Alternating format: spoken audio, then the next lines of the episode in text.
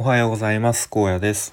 普段は会社員や子育てをする一方で日々コツコツとウェブ制作の学習をしています。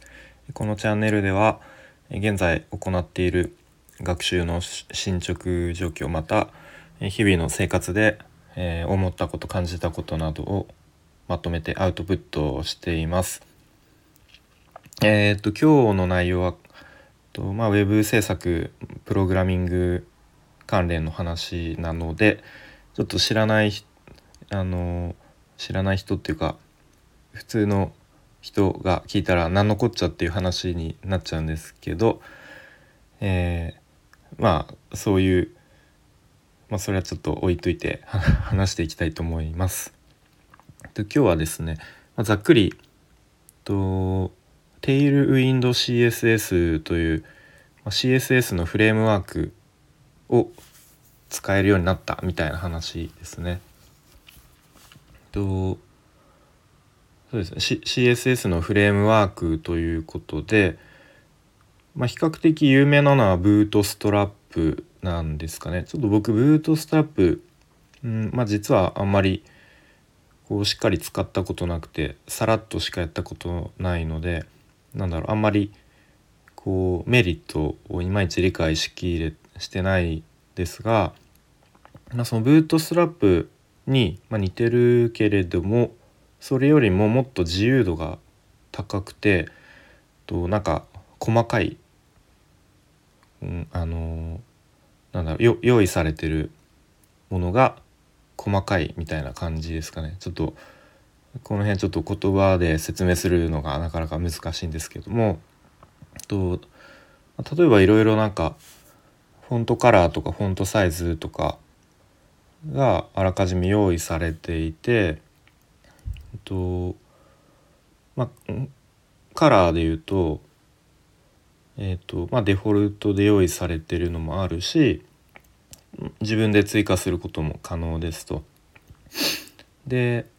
とまあ、設定によってはそのデフォルトで用意されてるもの、まあ、あと自分で、えっと、設定して使うものでそれ以外の不要なものはととりあえずその時の開発からは削除することも可能っていう感じですね。まあ、なのでなんだろう例えば今回のえっ、とウェブウェブサイトでは、まあ、大体4色メインで使使うぞみたいになったら、まあ、その4色だけ登録しとくみたいな感じですね。あとフォントサイズについてだと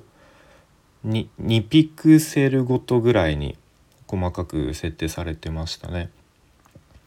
で、まあ、大きくなって20ピクセル以降ぐらいはなんか24303648みたいな、えー、結構飛び飛び飛びで用意されてましたね。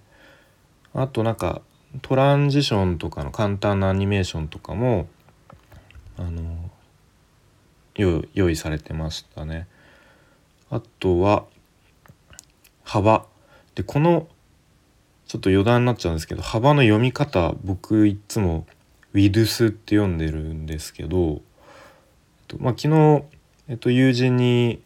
えーとまあ、レクチャーというかその使い方とかいろいろ教えてもらっててずっと with with with っ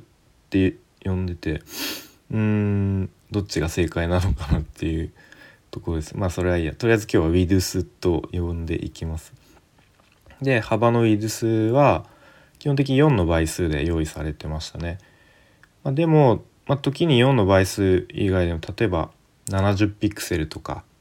うん、使いたい時は、まあ、それも自分で設定することが可能でしたです。で、開発中ウェブサイト制作中は、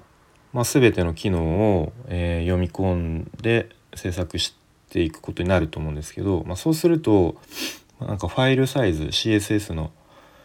ファイルサイズがなんか昨日見てみたらなんか10万行とかになっててまあとすごく重いファイルになってしまうと。なので、とまあ、開発全部完成したらと、まあ、その必要な記述のみ残すっていうことができるみたいですね。まあ、そうすることでファイルサイズを、まあえっと、最適なサイズに落とすことができるみたいなことですね。でここ、まあ、ざっくりこんな感じのテイルウィンド CSS を、まあ、今その友人にちょっとサポートしてもらいながら、えー、案件をやっ、まあ、これからコーディングするとこなんですけど、まあ、その時にこうちょっと使ってみようということで、えっと、ワードプレスを使うんですがそこに、まあ、先日いろいろ話していたんですけどウェブウェブパックを入れましたと。でそのウェブパックの中なのかウェブパックと一緒になのかはちょっといまいち理解しきれてないですがえっ、ー、とまあなんとかテイルウィンド CSS を使えるようにしたよみたいな感じで連絡来てで同じ環境を僕の、えーと、ローカルの環境にも、えーと、Git から取り込んだっていう感じですね。はいえっとでまあ僕がなんだろう結構あすごい便利だなって感じたのがなんか HTML のクラス名がクラス名にいろいろその用意された、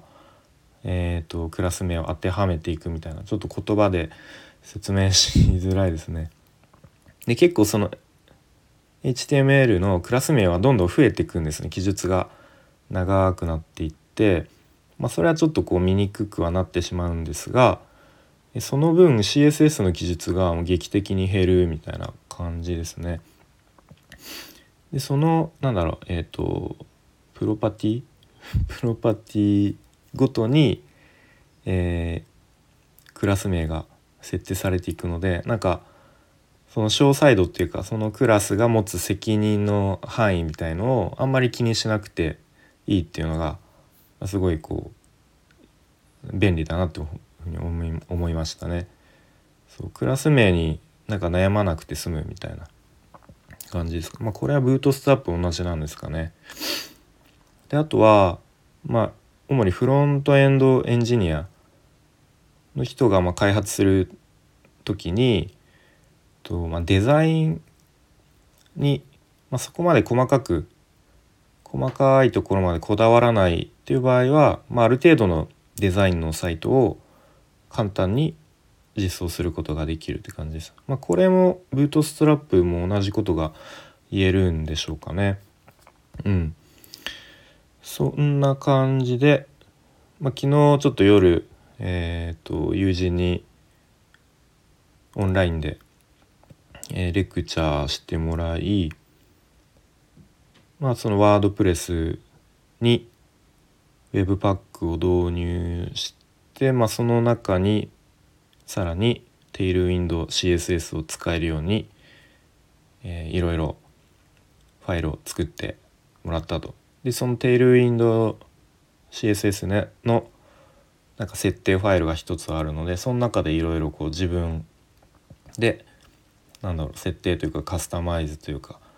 することができるっていう感じですね。